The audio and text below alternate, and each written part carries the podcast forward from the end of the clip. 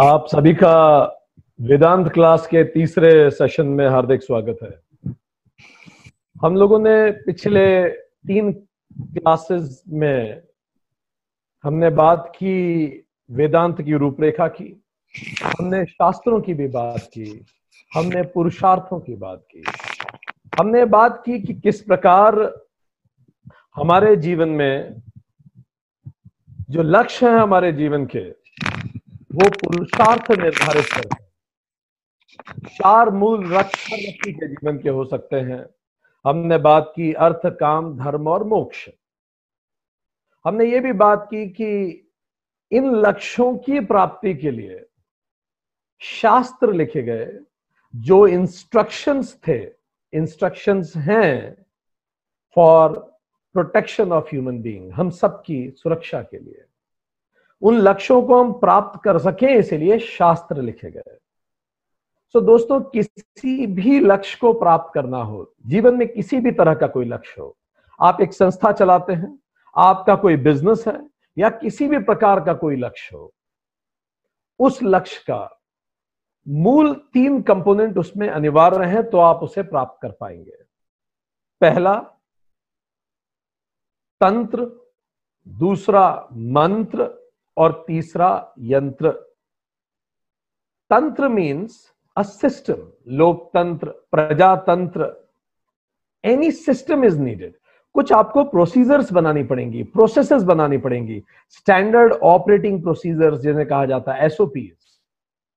एक संविधान बनाना पड़ेगा आपको, ये हो गया तंत्र। पर तंत्र के साथ another component is must, that is mantra. Mantra is the human component, human component of it. mananat trayate iti mantra, पिछली बार हमने बात की। पूरे मन से आपको करना होगा, अन्यथा लोग ही अपने देश के संविधान को फेल कर देंगे। आप कितना ही अच्छा संविधान बना लें लेकिन लोग कर्तव्य परायण नहीं है तो फेल हो जाएगा। तो दूसरा हुआ मंत्र। तीसरा इज यंत्र, डिवाइस चाहिए हमें, we need some device, infrastructure.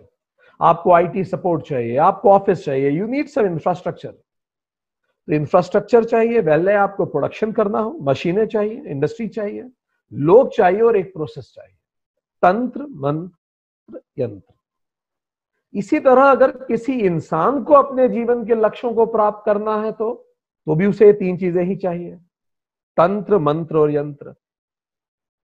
कल जो हमने बात की वो थे मंत्र, शास्त्रम। शास्त्रम मंत्र हैं, उन्होंने हमें मंत्र दे दिया, भाई इस तरह से करें तो अच्छा है। पर शास्त्र के साथ हमें एक तंत्र भी चाहिए। मंत्र के साथ तंत्र कौन सा? एक ऐसा स्ट्रक्चर, सिस्टम जिसके माध्यम से शास्त्रों को फॉलो करते हुए हम वहां पहुंच जाएं जहां हम पहुंचना चाहते हैं, हमारे पुरुषार्थों तक। और यंत्र क्या है इस सब में? हम स्वयं यंत्र हैं, तो हम यंत्र हो गए, शास्त्र मंत्र हो गए, और जो बचा हुआ तंत्र है उस पे आज हम चर्चा करने वाले हैं। सो तंत्र मीन्स अ सिस्टम, एंड यही तंत्र है वर्ण व्यवस्था। वर्ण व्यवस्था is a system given by those saints and sages in Vedas. वेदों में दिया गया ऐसा एक सिस्टम है जिसके माध्यम से हर व्यक्ति अपने जीवन के लक्ष्यों को प्राप्त कर सकता है। मतलब वेदों ने न केवल मिशन दिया, विजन दिया, अप्रोच पाथ दिया, आप जाएंगे कैसे उस पर, वेरी प्रैक्टिकल, और बहुत सोच समझ के उसको डिवाइस किया गया। सो जैसे हमने बताया था 4 पुरुषार्थ थे, काम, अर्थ और धर्म। इसको हम कहेंगे प्रवृत्ति, हमने बात की थी प्रवृत्ति, और मोक्ष को कहा जाता है निवृत्ति। सो इन चारों पुरुषार्थों को प्राप्त करने के लिए जो सिस्टम बनाया गया उसी को हम वर्ण व्यवस्था कहते हैं।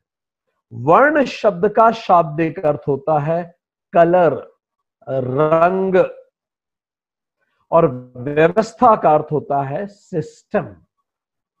So a system for 4 colors of people, 4 रंगों के लिए सिस्टम।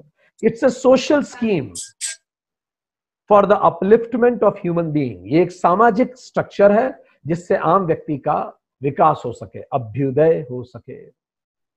अब थोड़ा हम और गहराई में उतरते हैं। ये वर्ण जिसका अर्थ है रंग, ये कैसे बने?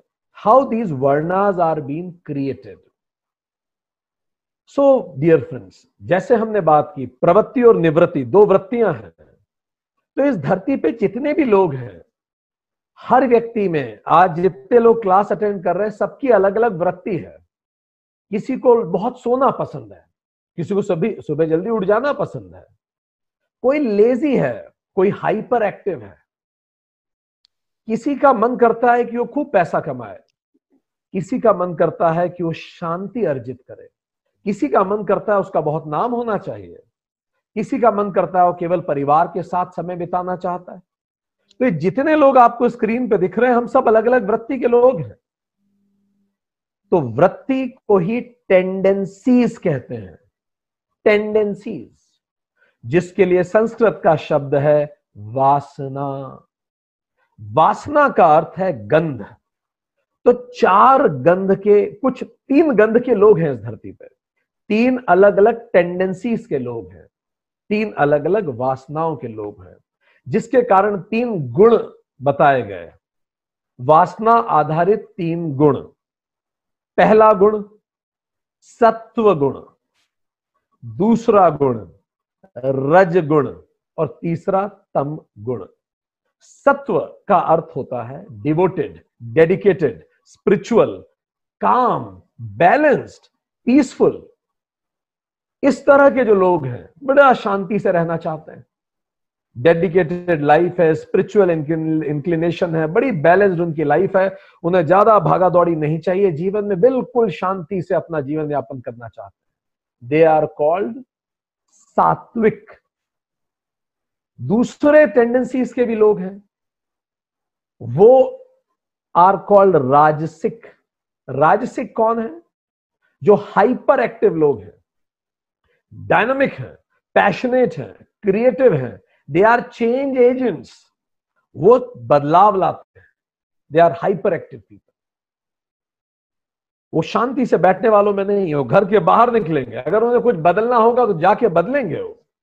वो केवल मंथन नहीं करेंगे, वो प्लान नहीं करेंगे, केवल वो एग्जीक्यूट कर देंगे। और तीसरे तरह के लोग हैं जिनको कहा गया तामसिक। तमस जिनमें है, dullness, laziness, they are passive, they are resistance to change. वो बदलना नहीं चाहते, जो हो रहा है वो बिल्कुल ठीक है, शांति से वो जीना चाहते हैं, वो विरोध करते हैं हर तरह के परिवर्तन का, डल है वो। सो अगर हम बहुत बोलचाल की भाषा में समझें तो अगर किसी का विचार यह है पहले आप फिर मैं, पहले मुझे आपकी चिंता है फिर मेरी चिंता है, तो यह सात्विक व्यक्ति है। पहले मैं फिर आप, ये राजसिक व्यक्ति है, और केवल मैं, ये तामसिक व्यक्ति है। तामसिक व्यक्ति के बाद दिमाग में हमेशा विचार आता रहेगा, इसने मेरे लिए क्या किया, उसने मेरे लिए क्या किया, दुनिया ने मेरे लिए करना चाहिए। सो इस तरह से ये तीन अलग अलग गुणों के लोग हैं, या तीन गुण से ये पूरी सृष्टि बनी।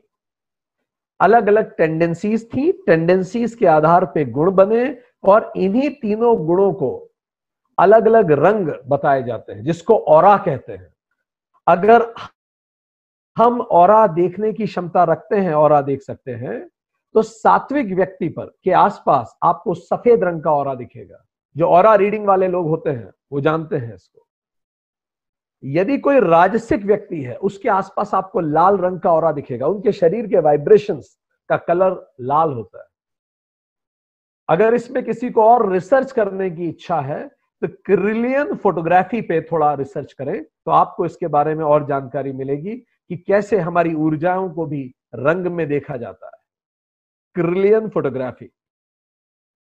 और तामसिक व्यक्ति का ऑरा ब्लैक कलर का होता है, काला होता है उसका ऑरा। तो ये जो तीन रंग हैं, सत्व, रज और तम, इन तीनों रंगों को अगर हम मिलाएं ये तीनों रंग तो पूरी कायनात के हैं। तो चार तरह के लोग हमें देखने में आते हैं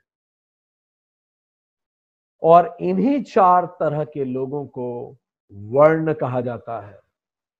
तो वर्ण कैसे बना? वासना से तीन गुण हुए, अलग अलग वासना के लोग हैं और उन्हीं वासना के लोगों को अगर हम मिला दें तो चार प्रकार के व्यक्तित्व हमें देखने को मिलते हैं। इन्हीं व्यक्तित्वों को हम वर्ण कहते हैं। वर्ण व्यवस्था भगवद गीता में भगवान कृष्ण स्वयं कहते हैं चतुर्वर्णा मया सृष्टा, चारों वर्ण मैंने ही तो बनाए हैं। गुण कर्म विभागश, गुण और कर्म के आधार पर। तो कृष्ण स्वयं कहते हैं चार वर्ण मैंने बनाए, मैंने क्रिएट किए। दो आधारों पे क्रिएट किए, पहला गुण दूसरा कर्म। इन दो विभाग के आधार पे चार तरह के लोग मैंने बनाए। तो चलिए अब इन लोगों की बात करें। कौन है ये लोग? वर्ण मीन्स कलर ऑफ पर्सनालिटी, आप कह सकते हैं personality traits, dominant personality trait किसी व्यक्ति का, या आप कह सकते हैं उसका बेसिक डिस्पोजिशन, वो किस प्रकार का व्यक्ति है। तो पहले हम देखें जो सत्व थे, वो शुद्ध सत्व जिसके अंदर आ गया, जो शुद्ध सत्व के व्यक्ति हैं उन्हें कहा गया ब्राह्मण। ब्राह्मण का अर्थ है ब्रह्म जानाति इति ब्राह्मणः, जो ब्रह्म को जानता है वही ब्राह्मण है। इसका मतलब जो उस परम को समझता है वही ब्राह्मण है, जो उस परम को जीता है वही ब्राह्मण है। ब्रह्म को जानने वाला ही ब्राह्मण है। तो ब्राह्मण शुद्ध सत्व है। किस प्रकार के लोग होंगे? आप अपने आसपास के लोगों के बारे में जरा सोचना चालू कीजिए और हमें सुनते जाइए। आप पहचान जाएंगे आपके आसपास के कौन लोग ब्राह्मण हैं। ये लोग बहुत स्पिरिचुअल नेचर के होते हैं। ये लोग लगातार सीखने की प्रवृत्ति रखते हैं। इनके मन में हमेशा खुद को जानने की प्रवृत्ति होती है कि मैं स्वयं को जानूं। ये लोग में निवृत्ति की भावना होती है। ये बहुत भागादौड़ी पसंद नहीं करेंगे। ये बोलचाल में भी संयमित और शांत आपको महसूस होंगे। ये बहुत जल्दी ना एग्रेसिव होंगे, ना बहुत जल्दी दुखी ही हो जाएंगे। ये निवृत्ति मार्गी लोग हैं। ये ब्राह्मण हैं। अगर आपको जानना है कि क्या आप ब्राह्मण हैं, तो ये प्रश्न सुनिए और अपने अंदर से पूछिए। ये प्रश्न आपके अंदर कितनी बार आता है सप्ताह में? अगर आपके अंदर ये प्रश्न सप्ताह में 3 बार आता है तो ये इस बात का प्रतीक होगा कि आप में ब्राह्मण तत्व है। प्रश्न सुनिए। पैदा होना, बड़े होना, पढ़ाई करना, एक एग्जाम निकालना, नौकरी या व्यवसाय करना, शादी करना, बच्चे पैदा करके उन्हें बड़ा करके उनकी शादी करके मर जाना। जिंदगी यही मात्र नहीं हो सकती। कुछ है जो छूटता है, इसके बाद कुछ मिसिंग है सारी बातों में। अगर किसी के दिमाग में ये विचार सप्ताह में कम से कम 3 बार आता है तो ये उसमें ब्राह्मण तत्व का प्रतीक है।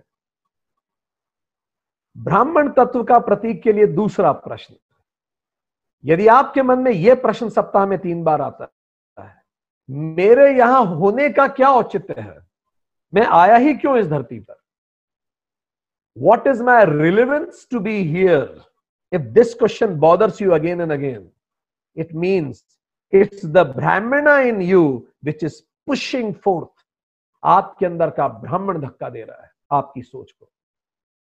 तो अब आप पहचान पा रहे होंगे आपके अंदर ब्राह्मण कौन लोग हैं। आपके परिवार में याद कीजिए, ठीक। अब दूसरे पे जाते हैं। वो जो रज था, सत्व तो पूरा उतर गया जिसमें वो ब्राह्मण हो गया, शुद्ध सत्व, रज का निशान नहीं उसमें। अब जो रज है ये 2 भागों में बंटता है, जिसमें शुद्ध रज आ गया, शुद्ध रज, और थोड़ा सा सत्व मिल गया। अब आप इन 2 रंगों को जोड़ दीजिए, शुद्ध रज लीजिए और थोड़ा सा सत्व जोड़िए।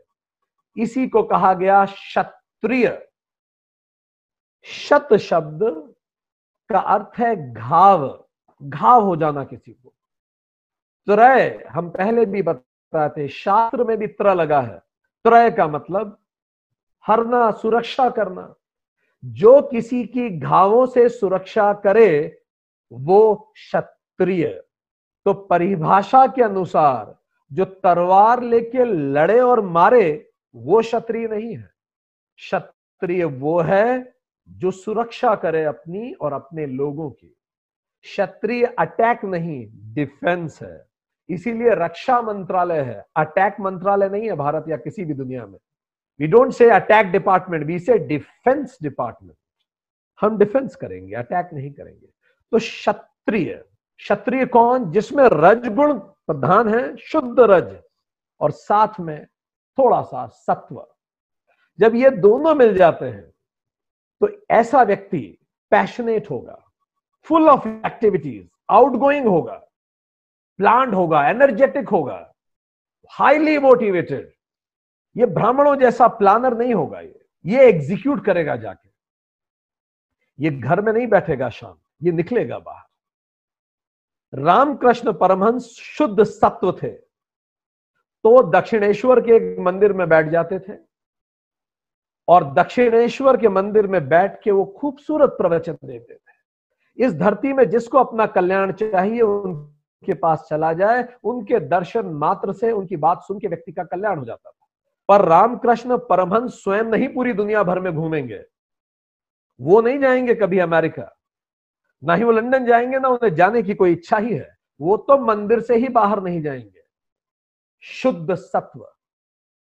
रज मतलब एक्टिविटी है, उनमें एक्टिविटी नहीं है। बड़ा शांत जीवन, मंदिर की मूर्ति के सामने बैठे रहेंगे।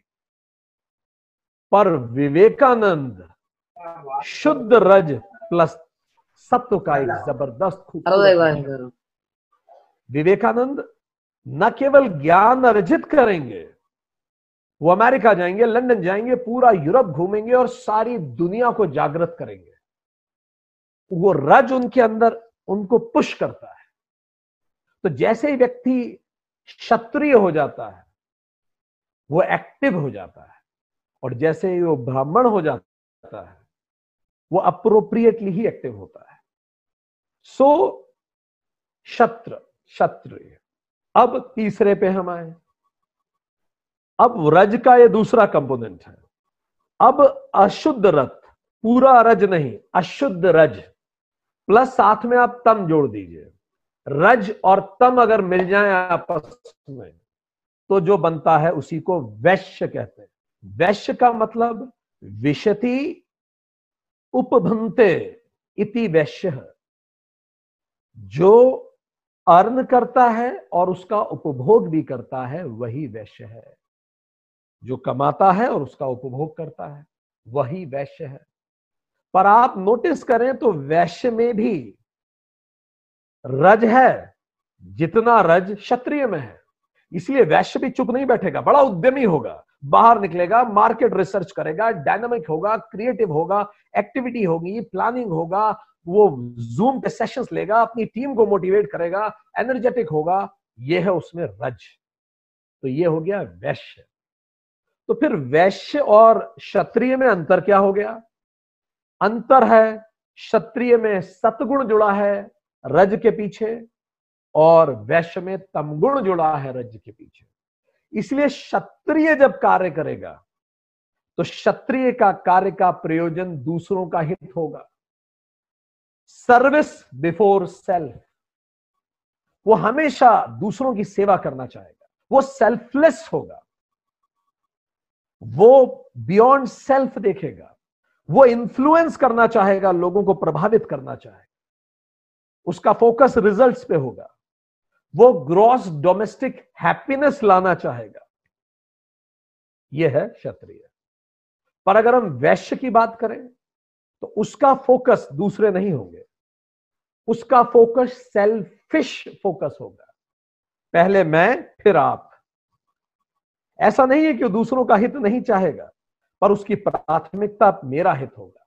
पहले मैं अमीर बनूं, एज अ रिजल्ट 50 और अमीर बनते हैं, मुझे आपत्ति नहीं, पर सबसे पहला लक्ष्य है मेरी कंपनी बड़ी हो। मेरी कंपनी में जब मैं अरबपति बनूंगा तो निश्चित तौर पे अगर मैं चेयरमैन हूं, मैं खरबपति हूं, अरबपति हूं, तो मेरी कंपनी के जो डायरेक्टर हैं वो करोड़पति तो बन ही जाएंगे। और अगर मेरे डायरेक्टर्स करोड़पति हैं तो जनरल मैनेजर लखपति स्वाभाविक रूप से होंगे। तो मैं पहले रिच बनूं, as a effect, as a by product दूसरे भी संपन्न हो। ये वैश्य सोच है, ये अचीवमेंट ओरिएंटेड होते हैं, जबकि क्षत्रिय इन्फ्लुएंस ओरिएंटेड होते हैं, ये अचीव करना चाहते हैं। इनका फोकस होगा gross domestic product, gross domestic happiness product. तो अब आपको पता लगाना है कि आप क्षत्रिय हैं कि वैश्य हैं, तो प्रश्न सुन लीजिए और खुद से पूछिए, अपने रिश्तेदारों के बारे में सोचिए, अपने दोस्तों के बारे में सोचिए, किस पे बात कितनी लागू होती है। प्रश्न सुनिए। आपके मन में सप्ताह में 3 बार यदि ये प्रश्न आता है तो आप एक क्षत्रिय हैं। 3 बार प्रश्न आता है, मैं अपने जीवन की सफलता इस आधार पर नहीं आकलन करता कि मैंने कितना नाम, शोहरत या रुतबा कमाया। मैं इस आधार पर अपनी सफलता निर्धारित करता हूं कि मैंने कितने अजनबियों की सेवा की। मैं अपने जीवन की सफलता इस आधार पर नहीं निर्धारित करता कि मैंने क्या कमाया या कितना नाम किया। मैं इस आधार पर सफलता निर्धारित करता हूं कि मैंने कितने अजनबियों की सेवा की। ये बार बार आपके दिमाग में आता है तो आप क्षत्रिय हैं। क्षत्रिय का लिए जीवन का अर्थ ही सेवा है, सर्विस बिफोर सेल्फ।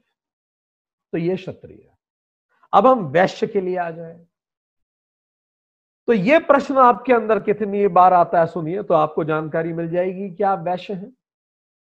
हम में से कितने लोग गूगल पे अक्सर ये ढूंढते हुए पाए जाते हैं, 10 places to see before I die, 10 things to do before I die, 10 adventures to attempt before I die। या फिर कितने लोगों के मन में ये बात आती है, यार जहां हम काम करते हैं वहां हमारा नाम होना चाहिए, रिकॉग्निशन होनी चाहिए और अप्रिशिएशन होनी चाहिए। यदि हमारे मन में बार बार ये विचार आता है, मुझे recognition, appreciation and name fame मिले, पैसा मिले, तो ये वैश्य प्रवृत्ति है। अब अगले पे जाएं, वो जो तम है, अगर वो तम सीधे उतर जाए तो उसी को कहते हैं शूद्र। शोचति इति शूद्रः, शोचति मतलब पवित्र, जो पवित्र करने का कार्य करे, जो हर जगह उपलब्ध हो और चीजों को एग्जीक्यूट करे, वही शूद्र है। तो शूद्र शब्द का अर्थ है जो पवित्र करे, साफ कर सके चीजों को। तो शूद्र पूरा तम जब उतरता है तो क्या अर्थ हुआ, they are passive in nature. तम के सारे गुण इनमें स्वाभाविक रूप से होंगे, dullness, lazy, resistance to change. पुरुषार्थ करने में इनकी ज्यादा रुचि नहीं है, 10 बजे से पहले उठेगा नहीं, आराम से जीवन व्यतीत करना चाहता है। देन दूसरों की सेवा करेगा पर वो मजबूरी में करेगा। Then he seeks stability in life, उसको स्टेबिलिटी चाहिए लाइफ में। He is good at executing things, he won't decide, आप उसे बता दीजिए, he will go and execute it. He is very good in following people, he is Shudra. एक हमारे परिचित है, शर्मा साहब हैं वो, तो शर्मा जी के पुत्र हैं। जब हम उनके घर गए हुए थे तो उनके पुत्र 12वीं की परीक्षा दे रहे थे, तो शर्मा जी ने पूछा, बेटा अब आगे क्या सोचा है? तो उनके पुत्र ने कहा, पापा अभी एग्जाम तो दे लें। पिताजी ने बोला, ठीक है भाई दे दो, परीक्षा ले लो। अब एग्जाम हो गई पुत्र की। शर्मा जी ने फिर पूछा, बेटा अब क्या सोचा है आगे? बेटे ने बोला पापा अभी रिजल्ट आया है, रिजल्ट तो आने दीजिए फिर सोचते हैं। शर्मा जी फिर गहरी आह लेके बैठ गए। जब रिजल्ट आ गया शर्मा जी ने फिर से पूछा, बेटा आप तो रिजल्ट आ गया, आप क्या सोचा है? पिताजी अभी सतीश और रमेश डिसाइड कर रहे हैं क्या करना है, उन्हें डिसाइड करने दीजिए, वो मुझे बताएंगे तो फिर मैं आपको आके बताता हूं। ये प्रवृत्ति शूद्र प्रवृत्ति है, डलनेस, न करियर की चिंता। आपको ऐसे कई लोग मिलेंगे, परसों उसकी परीक्षा है, आज वो मूवीज देख रहा है, उसको याद दिलाना पड़ता है, उठ जा भाई परीक्षा है एग्जाम दे ले। ये प्रवृत्ति शूद्र प्रवृत्ति है। सो अब आप देख पा रहे हैं कि अलग अलग प्रवृत्ति, पर्सनालिटी ट्रेट्स हमने देखी। अब अगर आप इनको पुरुषार्थ से क्लब करें तो ब्राह्मण वो जो निवृत्ति या मोक्ष की तरफ अग्रसर होना चाहे, ठीक। क्षत्रिय वो जो धर्म की तरफ अग्रसर होना चाहे, वैश्य वो जो कामनाएं पूरी करना चाहे, बड़े बड़े इंडस्ट्रीज बनाए, और शूद्र वो जो उतना कमाए कि उसका जीवन चल सके।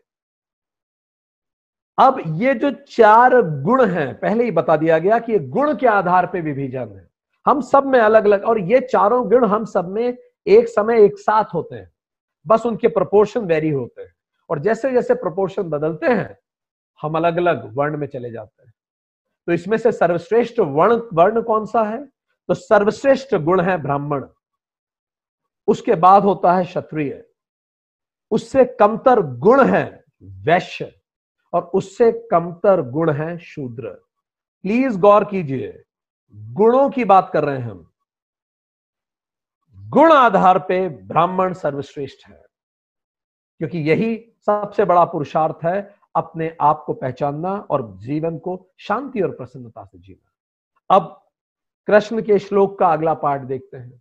चतुर्वर्णा मया सृष्टा गुण कर्म विभागश। तो अब दूसरा विभाग करने का बेसिस क्या है? कर्म।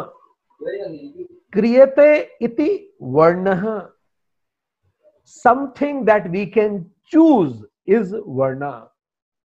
जिस भी चीज को हम चूज कर सके वही वर्ण है। तो अब कर्म के आधार पर, जिसको आप कह सकते हैं प्रोफेशन, वो था डिस्पोजिशन, गुण। कर्म हो गया आपका प्रोफेशन, कर्म हो गया आपका, आप कह सकते हैं जॉब डिस्क्रिप्शन, और गुण हो गया जॉब स्पेसिफिकेशन। सो कर्म के आधार पे भी चार प्रकार के कर्म हैं। तो पहले हो गए कर्म ब्राह्मण, कर्म क्षत्रिय, कर्म वैश्य और कर्म शूद्र। तो चार तरह के प्रोफेशन है बेसिकली। कर्म ब्राह्मण प्रोफेशन क्या हो गया? कर्म ब्राह्मण कौन हो गए? जो स्क्रिप्चर्स में इंटरेस्टेड हैं, शास्त्र पढ़ते हैं या शास्त्र लिखते हैं। वो लेखक हो सकते हैं, टीचर्स हो सकते हैं, रिसर्च में हो सकते हैं, डीआरडीओ में काम कर सकते हैं, इसरो में काम करेंगे, नासा में काम करेंगे, कुछ नया खोज करेंगे, ट्रेनिंग एंड डेवलपमेंट में होंगे, रिसर्च एंड डेवलपमेंट में होंगे, डेटा माइनिंग में होंगे, because they want to see the bigger picture, चल क्या रहा है, डेटा माइनिंग। प्लानर्स होंगे वो। These are called Brahmin profession. तो ये कर्म ब्राह्मण हो गए। दूसरे कर्म क्षत्रिय, तो हर वो कर्म जो दूसरों के हित के लिए बना है, जैसे डॉक्टर, जैसे अगर आप एक टीचर हैं और आपका मूल लक्ष्य यह है कि आप सारी दुनिया का कल्याण करें तो आप क्षत्रिय हैं, ठीक। फौज, पुलिस, एडमिनिस्ट्रेशन, सिविल सर्विसेज, हर वो व्यक्ति जो किसी दूसरे के कल्याण में लगा हुआ, एनजीओ, कैलाश सत्यार्थी जी, राजनेता, जितने भी बड़े पॉलिटिशियंस हैं, बड़ा कठिन जीवन जी के आए होते हैं, क्षत्रिय। अब हम आए कर्म वैश्य, commerce, trade, business, commodity, all those businesses जहां मनी से मनी बनाई जाती है, capital incentive businesses, labour incentive businesses, they are called कर्म वैश्य।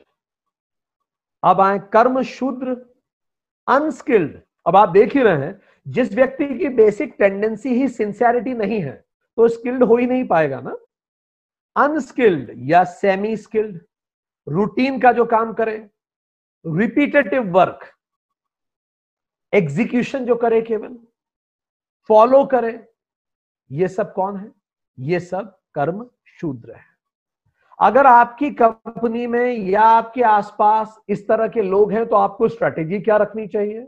यदि कर्म शूद्र आपका सबऑर्डिनेट है तो एक एक बात उसे बताइए, माइक्रो मैनेज कीजिए, वो नहीं करेगा प्लानिंग। बताइए क्या करना है, फिर से पूछिए हाँ भाई क्या समझे।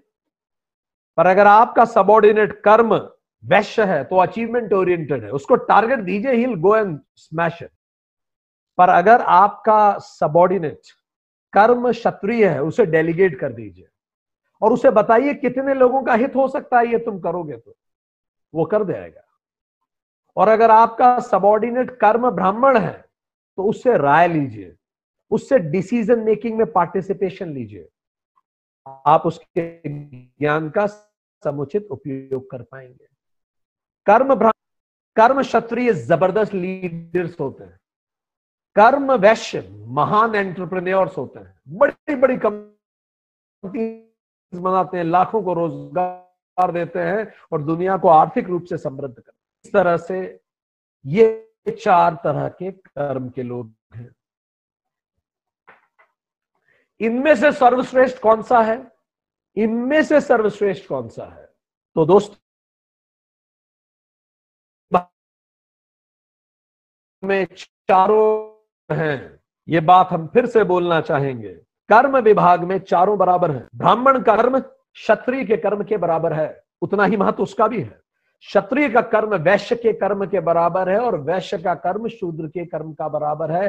चारों वर्ग आर इक्वली रेस्पेक्टेड। पर जहां गुण की बात थी तो ब्राह्मण गुण श्रेष्ठ था, पर जहां कर्म की बात है चारों कर्म बराबर है। समाज को एक स्ट्रक्चर के रूप में देखा गया और ये चार उसी स्ट्रक्चर के डिपार्टमेंट्स हैं। चारों डिपार्टमेंट का एक साथ काम करना जरूरी है, नहीं तो सामाजिक ढांचा गिर जाएगा। इसीलिए पुरुष सूक्तम में कहा गया, आदि पुरुष के मस्तक से तो ब्राह्मण निकला, मुख से, भुजाओं से क्षत्रिय, उदर से वैश्य और पैरों से शूद्र निकला। और कई लोग कहते हैं हिंदुस्तान में जाति प्रथा के बीज यहीं से पड़े, पर जरा गौर से देखिए और जिन्होंने पुरुष सूक्तम पढ़ा है वो अच्छे से जानेंगे इस बात को कि वहां ये कतई नहीं लिखा है कि मस्तक पैर से श्रेष्ठ होता है। ये हमारा गलत इंटरप्रिटेशन है। वो बताने का तरीका केवल ये है कि आप जो सोचने वाला व्यक्ति है उसका सर ही सोचने वाला ऑर्गन है, एग्जीक्यूट करने का ऑर्गन यही है हाथ। पूरी कायनात को पैसा ही तो ऊर्जा देता है। भूखे पेट भजन ना भाए गोपाला। फौज भी नहीं लड़ेगी अगर आप वेतन नहीं देंगे। टैक्स, उधर एंड एग्जीक्यूट कर पाना, यह काम है शूद्र का। तो पुरुष सूक्तम ने इस एनालॉजी को यूज किया। और जब भी आप मंदिर में जाते हैं तो हम हमेशा भगवान के चरण कमलों की वंदन करते हैं, चरण भी उतने ही प्रिय होते हैं। भरत जी ने तो प्रभु की चरण रज और चप्पल को ही पूरा साम्राज्य का ध्वज बना दिया था। तो इस कारण ये गलत सोच है कि जाति प्रथा यहां से पैदा हुई। कृष्ण गीता में कहते हैं बहुत स्पष्ट, जो व्यक्ति सभी भूतों में मुझे देखता है वही सच्चा ज्ञानी है। इंसान हो या जानवर हो, यदि वो सब में मुझे ही देखता है वही ज्ञानी है। इसीलिए श्री कृष्ण ने स्वयं ने चारों वर्णों का काम करके दिखाया कि चारों काम बराबर हैं। वो द्वारिका के राजा हैं, क्षत्रिय। गीता का प्रवचन दिया, ब्राह्मण। वो सारथी बने, वैश्य। और सुदामा के पैर धोए, शूद्र। उन्होंने चारों कर्म करके ये बताया, चारों कर्म करके उन्होंने ये बताया कि चारों कर्म करके उन्होंने ये बताया कि यही कर्म बराबर है, चारों कर्म आपस में बराबर है। बात की थी कि चार कर्म विभाग हैं। और कर्म के आधार पे जो विभाग है चारों आपस में बराबर है।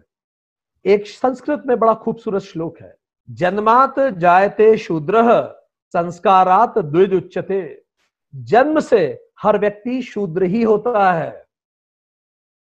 संस्कारात, जब उसे संस्कार मिलते हैं तब वो द्विज बनता है। द्विज मीन्स ट्वाइस बॉर्न, दूसरी बार पैदा होने वाला।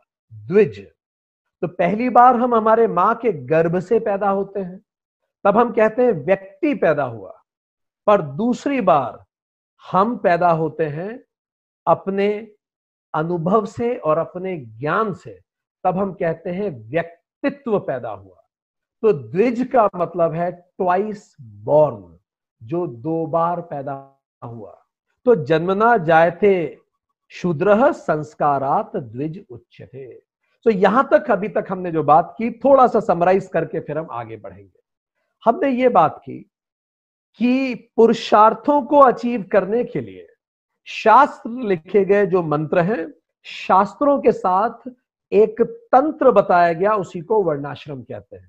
वर्ण शब्द का अर्थ है कलर, और ये बना कैसे, तो जो हमारी बेसिक टेंडेंसीज होती हैं, जिनको वासना कहते हैं, पूरी सृष्टि में 3 बेसिक टेंडेंसीज हैं, उनको कहा जाता है सत्व, रज और तम। सत्व बैलेंस है, रज हाइपर एक्टिविटी है और तम इनएक्टिविटी है, लो एक्टिविटी है, अंडर एक्टिविटी है। इन तीनों रंगों को जब जोड़ा जाता है तो 4 तरह के वर्ण हमें दिखाई देते हैं, वासना आधारित वर्ण, और इन्हीं वर्णों को क्षत्रिय, ब्राह्मण, क्षत्रिय, वैश्य और शूद्र कहते हैं। हमने चारों की कैरेक्टरिस्टिक देखी। फिर हमने बताया कि श्री कृष्ण ने कहा कि चतुर्वर्णा मया सृष्टा गुण कर्म विभागश, इन चारों वर्णों को मैंने ही बनाया है गुण और कर्म के आधार पर। तो गुण ब्राह्मण देखे हमने, गुण क्षत्रिय, गुण वैश्य और गुण शूद्र, और उसके साथ हमने फिर कर्म के आधार पे भी डिवीजन देखा। हमने देखा कि गुणों के आधार पे तो ब्राह्मण सर्वश्रेष्ठ है, फिर क्षत्रिय है, फिर वैश्य और फिर शूद्र है, पर कर्म के आधार पे सारे काम बराबर होते हैं। श्री कृष्ण ने अपने जीवन में इसको करके तक दिखाया, सो दैट टू डिमॉन्स्ट्रेटेड। हमने आदि पुरुष की भी बात की। यहां तक हम पहुंचे, अब हम थोड़ी आगे बात शुरू करेंगे। अब हमारे पास 2 चीजें हो गई, एक है प्रोफेशन जिसको हमने बोला कर्म विभाग, एक है हमारा बेसिक ट्रेड जिसको हमने बोला गुण विभाग। जब आप इन दोनों को मिलाते हैं तभी आपको पता लगता है कि आपका स्वधर्म क्या है। अब अगला महत्वपूर्ण विषय है स्वधर्म। स्वधर्म का मतलब, यदि आपका गुण और कर्म एक हो जाएं, तो जो आप कर रहे हैं वो स्वधर्म है। इसी को आजकल आधुनिक कंपनीज कहती हैं competency mapping, right person at the right job for the right work. इसी को आधुनिक कंपनीज डिस्क मॉडल असेसमेंट कहती हैं, कि सही व्यक्ति की कैरेक्टरिस्टिक देखो और उस हिसाब से उसे नौकरी दीजिए, वैसा उसे काम दीजिए। तो जब आपका कर्म और गुण एक होता है तो हम कहेंगे आप स्वधर्म कर रहे हैं, और यदि आपका कर्म और गुण एक नहीं होता तो हम कहेंगे वर्ण संकर हो गया। वर्ण संकर का मतलब ओवरलैप हो गया, क्रॉस हो गया, इसका एक दूसरे पर क्रॉस हो गया। कई लोगों ने वर्ण संकर का अर्थ निकाल लिया, गैर जातीय विवाह को वर्ण संकर कहा गया। ये एक गलत और माइक्रो डेफिनेशन है। वास्तविक वर्ण संकर का अर्थ है जब 2 रंग आपस में मिल जाएं, तो होगा क्या, जब आपका कर्म और आपका गुण अलग अलग हो जाएगा तो आप जिंदगी में परेशान रहेंगे, आप खुश नहीं रह सकते। और अगर आपका गुण और कर्म एक हो गया तो आप बड़े प्रसन्न रहेंगे, यही करने के लिए आप पैदा हुए थे, मानिए आप बहुत खुश रहने वाले हैं। पर अगर ये नहीं मिला तो आप दुखी रहेंगे, क्योंकि हर दिन 10 घंटे आप वो कर रहे हैं जो आपको पसंद नहीं आता। आप गुण ब्राह्मण हैं और आप एक इंश्योरेंस कंपनी में नौकरी कर रहे हैं, आपको इंश्योरेंस सेल करना पड़ रहा है, आपको दर्द हो रहा है, आपको परेशानी हो रही है, आप परफॉर्म नहीं कर पा रहे हैं, इसीलिए आप परेशान होंगे। आप एक गुण क्षत्रिय हैं और आपको कहीं एग्जीक्यूशन का काम दे दिया गया है और एग्जीक्यूशन भी मशीन पे आप काम कर रहे हैं, तो वहां किसी मनुष्य का हित भी नहीं होता, जॉब डिससेटिस्फैक्शन आपका चरम हो जाएगा। पर यदि आप जिसलिए बने हैं आप वो कर रहे हैं, फिर आप देखिए आप जीवन में कितना आगे जाते हैं। उस व्यक्ति का नाम आप खुद बूझने की कोशिश कीजिएगा। इस व्यक्ति की माता बड़ी परेशान रहती थी, इससे बहुत परेशान थी, क्योंकि इसके बाकी भाई बहन बड़े इंटेलिजेंट लगते थे माता को, और ये बच्चा ज्यादा पढ़ाई लिखाई में ध्यान नहीं देता। तो माता को लगता था मेरे सारे बच्चे तो अच्छे निकले, बस यही बच्चा पता नहीं कहां से गलत निकल गया, कोई योग्यता नहीं बची इसमें, ये तितलियों के पीछे भागता था। फिजिक्स, केमिस्ट्री, मैथ्स इसका बड़ा कमजोर, इसका पढ़ाई में बहुत ज्यादा मन नहीं लगता था। अच्छा, कुछ समय बाद इसी व्यक्ति का भाई इंडियन सिविल सर्विसेज परीक्षा क्लियर कर गया। वो पहला व्यक्ति बना जो आईसीएस क्लियर किया था। अब जब उसके भाई ने आईसीएस क्लियर कर लिया तो माता को लगा अरे यार ये मेरा बच्चा तो सबसे ही ज्यादा निकृष्ट निकल गया, ये क्या करेगा। माता को बड़ी चिंता होगी। तो उसका भाई तो प्रथम वो व्यक्ति बना जिसने आईसीएस की परीक्षा क्लियर की, जब तक 1911 नहीं आया, क्योंकि 1911 में ये व्यक्ति प्रथम एशियाई बना जिसको नोबेल प्राइज लिटरेचर का मिला, रविंद्रनाथ टैगोर, जिसने 2 देशों के राष्ट्रगान लिखे। अब हो ये रहा था कि वो पैदा नहीं हुए थे मैथ्स पढ़ने के लिए, he was born for something else, पर सारा परिवार चाहता था इन सब विषयों में अच्छा हो जाए। आपके घरों में, हमारे भी घरों में, हम सबके बच्चे कुछ अलग और कुछ विशिष्ट करने के लिए पैदा हुए हैं। परमात्मा कचरा पैदा नहीं करता। बच्चों के गुणों पे विचार कीजिए, उसको उसी में प्रेरित कीजिए, वो अच्छा कर जाएगा। अमिताभ बच्चन ने आज तक में एक इंटरव्यू दिया, बड़ा इंटरेस्टिंग वो इंटरव्यू है। उस इंटरव्यू में वो कहते हैं कि जब मेरी एबीसीएल कॉर्पोरेशन फेल हो गई, 90 केसेस मेरे ऊपर थे, मैं दिवालिया होने की स्थिति में था। तब एक बार मैं जब रात भर सो नहीं पाता था परेशानी में, तो एक गहरी रात, अंधेरी रात में अकेला बैठा था और मैंने खुद से कुछ प्रश्न पूछे। अब प्रश्न गौर से सुनिएगा। मैंने खुद से पूछा मैं कौन हूं। तो अमिताभ बच्चन ने कहा, उत्तर आया कि मैं कलाकार हूं। फिर मैंने पूछा इलाहाबाद से मैं मुंबई क्यों आया। उत्तर मिला एक्टिंग करने आए। फिर तीसरा प्रश्न, और मैं यहां अब क्या कर रहा हूं। तो उत्तर मिला बिजनेस कर रहे हो।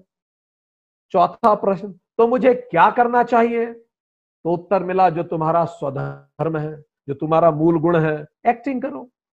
अमिताभ बच्चन ने बोला बस उस दिन मैंने निर्धारित किया कि मैं जिंदगी में एक्टिंग के अलावा कुछ नहीं करूंगा, क्योंकि बस वही मैं कर सकता हूं। उसके बाद वो कह रहे सुबह उठने का इंतजार उन्होंने किया और सीधे पास में यश चोपड़ा जी के घर पैदल गए और यश चोपड़ा जी से बोला कि मुझे एक्टिंग करनी है, क्या आप मुझे ब्रेक देंगे। Can you imagine the Amitabh Bachchan. And फिर यश चोपड़ा जी ने उन्हें मोहब्बतें में ब्रेक दिया, रेस्ट इज हिस्ट्री। बाद में केबीसी आया और सब कुछ बदल गया। क्यों? क्योंकि वो स्वधर्म की तरफ लौटे। स्वधर्म मतलब आपका गुण और कर्म एक हो जाए। जब आप वो करेंगे स्वतः चीजें बढ़ने लगेंगी। भारत की एक सुंदरी मिस वर्ल्ड बनी, मिस वर्ल्ड या मिस यूनिवर्स, हमें एग्जैक्टली याद नहीं आता, पर उनकी माताजी ने उन्हें गले लगा के पहला प्रश्न जो पूछा जब उन्हें अवार्ड हुआ, माताजी ने बोला बेटा तेरी पढ़ाई का क्या होगा। बच्ची मिस यूनिवर्स हो गई है, पर माताजी को अभी भी चिंता पढ़ाई की थी। और आज यही बच्ची यूनाइटेड नेशंस की ब्रांड एम्बेसडर है और प्रियंका चोपड़ा के नाम से जानी जाती है। तो हमारी माताओं को, हमारे पिताओं का हमारे लिए असुरक्षित होना स्वाभाविक है। और हमारी सभी से अपील है अपने बच्चों के गुणों को पहचानिए और उस अनुरूप करियर उन्हें बताइए। हर व्यक्ति डॉक्टर इंजीनियर बनने के लिए धरती पे पैदा नहीं हुआ। इसीलिए कृष्ण कहते हैं गीता में, हतोवा प्राप्यसि स्वर्गम जित्वा भोक्ष्यसे महिम तस्मात् उत्तिष्ठ कौन्तेय युद्धाय कृत निश्चय। हतोवा प्राप्यसि स्वर्गम।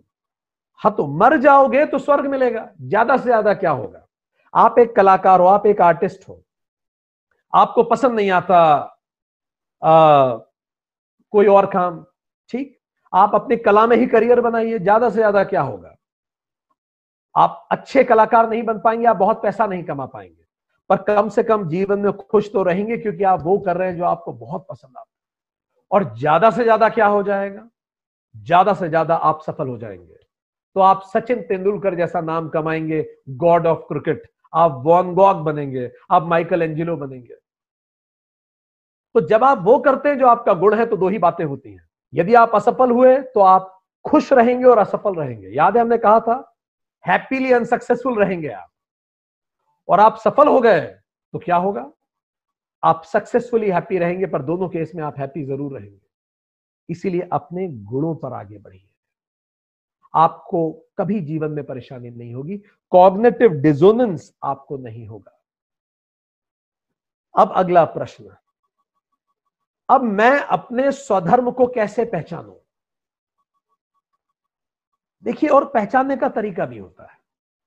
आपके आसपास जितने भी लोग बिजनेस कर रहे हैं, जो भी कुछ कर रहे हैं, अगर एक व्यक्ति है वो एक परीक्षा निकालता है, बहुत पढ़ाई करता है, तो उसमें ब्राह्मण गुण है, पर वो परीक्षा करके एक बड़े पद पे पहुंचता है, तो ब्राह्मण तत्व से वो आ गया सिविल सर्विसेज में। तो सिविल सर्विसेज में होना, अब वो क्षत्रिय नौकरी में आ गया। ठीक, ब्राह्मण तत्व ने उसे मदद की, वो क्षत्रिय नौकरी में आ गया। पर अगर मान लीजिए उसका मूल गुण वैश्य है, तो क्या करेगा वो पैसे कमाने की सोचेगा सिविल सर्विसेज में आके, और फाइनली बड़ा बदनाम होगा क्योंकि उसका मूल गुण वैश्य है। अगर आपका मूल गुण वैश्य है, सिविल सर्विसेज आपकी जगह नहीं है, आप बिजनेस कीजिए। तो इस तरह से गुण पहचानिए। पर अगर एक क्षत्रिय ही सिविल सर्विसेज में आ गया तो उसका नाम होगा, वो समय की रेत पे निशान छोड़ के जाएगा, क्योंकि उसका कर्म और धर्म एक हो जाएगा। तो अब मैं अपने स्वधर्म को कैसे पहचानूं, अगला प्रश्न।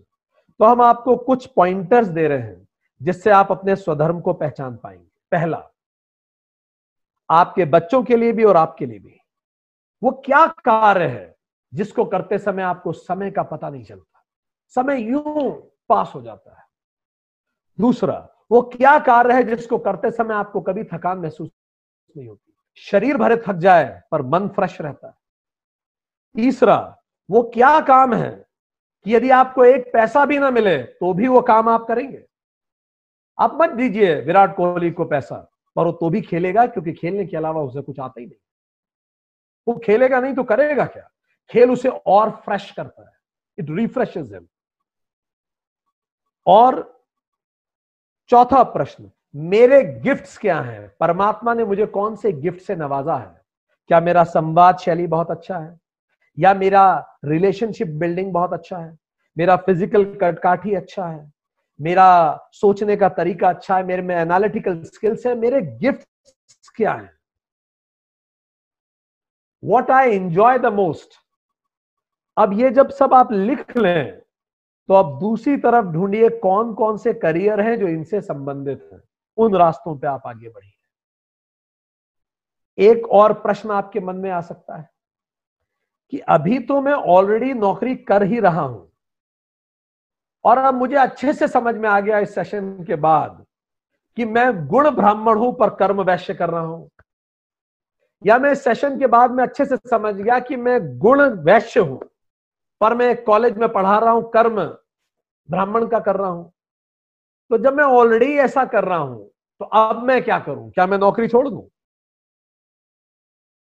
देखिए, हर जगह, हर नौकरी में कुछ कंपोनेंट्स होते हैं जिसमें चारों वर्ण आपको देखने को मिलेंगे। जैसे फॉर एग्जांपल, अगर आप गुण ब्राह्मण हैं और आप इंश्योरेंस सेल कर रहे हैं, आप कार्य वैश्य का कर रहे हैं और गुण ब्राह्मण हैं, और आपको इन दोनों को जोड़ना है, तो आप क्या कीजिए, अपनी कंपनी में कोशिश कीजिए जो ट्रेनिंग एंड डेवलपमेंट डिवीजन है उसको ज्वाइन करने के लिए। उसके लिए पहले से कम्युनिकेशन स्किल्स इंप्रूव कीजिए और अपना ट्रांसफर लेने की कोशिश कीजिए ताकि आप एक ट्रेनर बन सके। तो आप रहेंगे इंश्योरेंस सेक्टर में ही, नौकरी भी नहीं छोड़ेंगे, पर आप स्वधर्म करने लगेंगे और आपका बड़ा नाम होगा, आप फेमस हो पाएंगे, आपका इज्जत होगा उन सब में। ये आप कर सकते हैं। अब एक आखिरी प्रश्न जो शायद दिमाग में आता होगा, फिर ये जाति कहां से आ गई, हमने जाति की तो बात ही नहीं करी, ये जाति कहां से आ गई। तो दोस्तों जाति शब्द जात जातक से बना, मतलब बर्थ। बुद्ध की जातक कथाएं हैं, कितनी बार उन्होंने जन्म लिया। तो बर्थ से आधारित जो होता है उसको हम बोलते हैं जाति, उसका वर्ण से कोई कनेक्शन नहीं। जाति के आधार पर यदि आप विभाजन करेंगे तो वो शास्त्रीय विभाजन नहीं है, वो अशास्त्रीय है, वो गैर वैदिक विभाजन है। तो अगर आप जाति ब्राह्मण, जाति शूद्र, जाति क्षत्रिय और जाति वैश्य हैं तो ये एक कुरीति है और हम इसका घनघोर निंदा करते हैं। शास्त्र इसको नहीं स्वीकार करते। तो फिर ये आ कैसे गया? बहुत ही स्वाभाविक है। राजनीतिक पार्टीज में आप नहीं देखते हर पिता चाहता है उसका बेटा पार्टी अध्यक्ष बन जाए, उसके बाद नहीं देखते आप। हर व्यक्ति चाहता है राजनीति में, क्योंकि राजनीति के लिए कोई क्वालिफाइंग परीक्षा नहीं होती। अगर कोई क्वालिफाइंग परीक्षा नहीं होती तो पिता अपने बेटे को अपनी पोजीशन दे सकता है, जैसे सिविल सर्विसेज में क्वालिफाइंग परीक्षा होती है। तो जैसे हर पिता चाहता है बेटा योग्य बने, और अगर बेटा योग्य ना भी बने तो चलिए मैं उसके लिए कुछ कर दूं।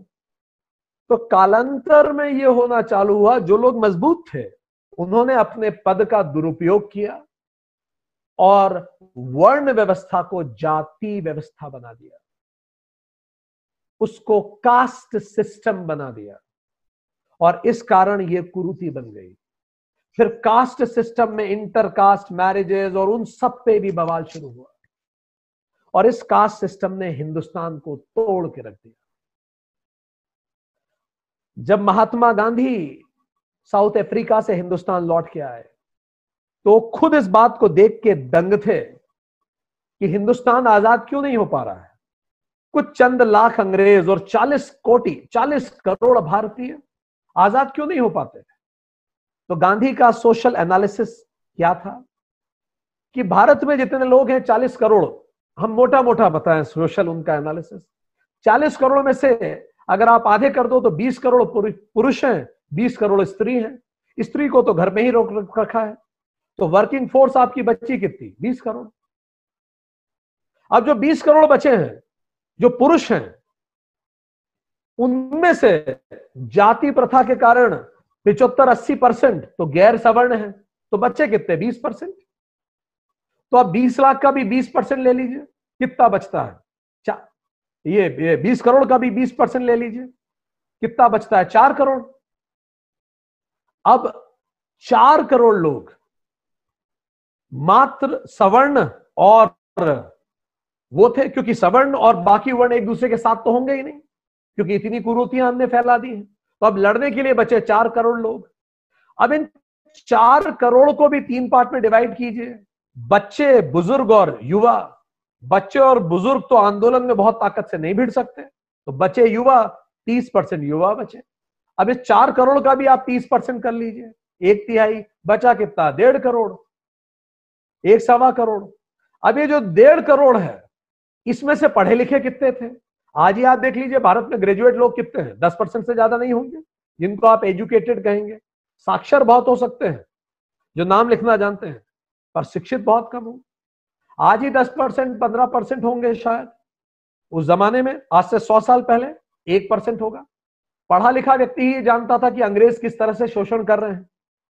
तो इसका जो बचा 1.5 करोड़, इसका भी 1% निकालिए, बचा कितना? 1.5 लाख। अब ये जो 1.5 लाख थे, इसमें भी 2 पार्ट में डिवाइड कीजिए। जो पढ़े लिखे थे, इसमें से कुछ सरकारी नौकरी कर रहे थे, बाकी सब कांग्रेस के सदस्य थे और आंदोलन कर रहे थे। ये कहानी है। जाति प्रथा ने हिंदुस्तान को तोड़ दिया, इसीलिए गांधी जी ने हरिजन कहा।